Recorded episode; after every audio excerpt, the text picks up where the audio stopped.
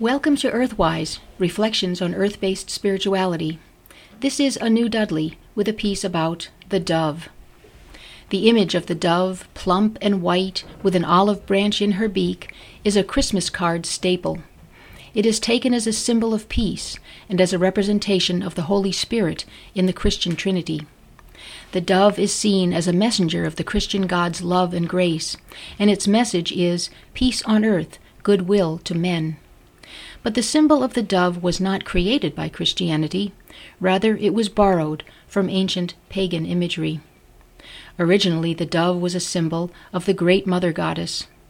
The dove represented maternity and the feminine principle. This corresponded to the physical properties of the dove. It was a it has a disproportionately large breast and a soft cooing voice, denoting a nurturing mother. Archaeological evidence from almost 7,000 years ago shows a terracotta figure from Mesopotamia in the form of a dove that was venerated as a symbol of the goddess. Around 5,000 years ago in Egypt, we again find a dove symbolizing the goddess, who is sitting in the branches of the tree of life.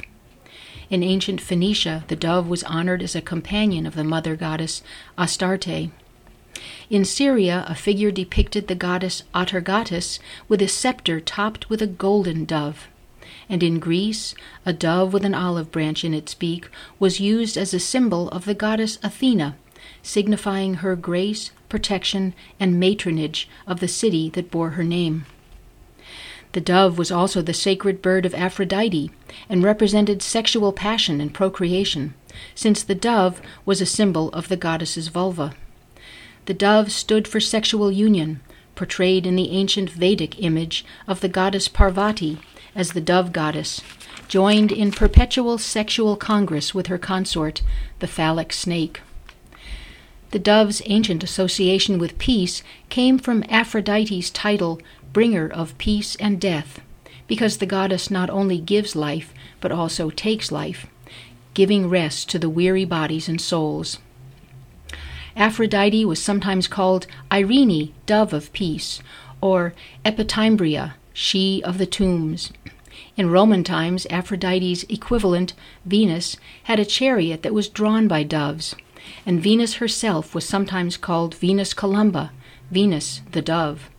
She oversaw the catacombs, the underground tombs called dovecotes, after the little hutches where doves live. The cult of the dove was widespread throughout the Middle East and Mediterranean. Doves were personified as the seven Hathors, the seven mothers, the seven sages or imams. Imam comes from Ima, meaning mother and the seven pillars of wisdom, all powerful female figures.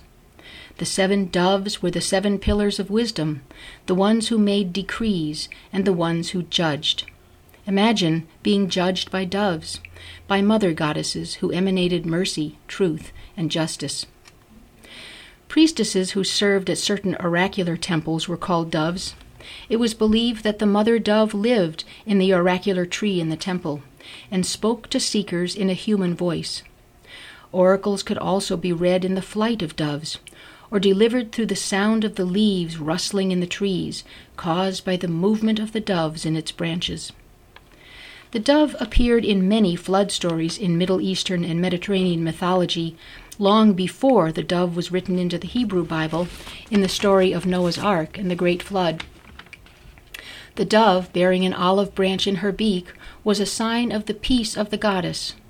The image of the dove goddess was so powerful and pervasive that subsequent patriarchal societies and God centered religions could not kill it. And so, like with many other deeply embedded goddess symbols, it was absorbed into the superseding culture. Its gender was implied to be neutral, and if its feminine nature still managed to throw to show through its soft gray feathers, it was assumed to be the feminine in service of the supreme masculine god. I enjoy sending holiday cards with doves on them. I consider it my own little private joke, for I know the original and true identity of the dove. She is the great mother, the creatrix of life, the embracer of the dead, and the wise, compassionate judge of her people. May the dove of this holiday season bless you and bring you peace. Blessed be. You've been listening to Earthwise Reflections on Earth Based Spirituality. This is Anu Dudley.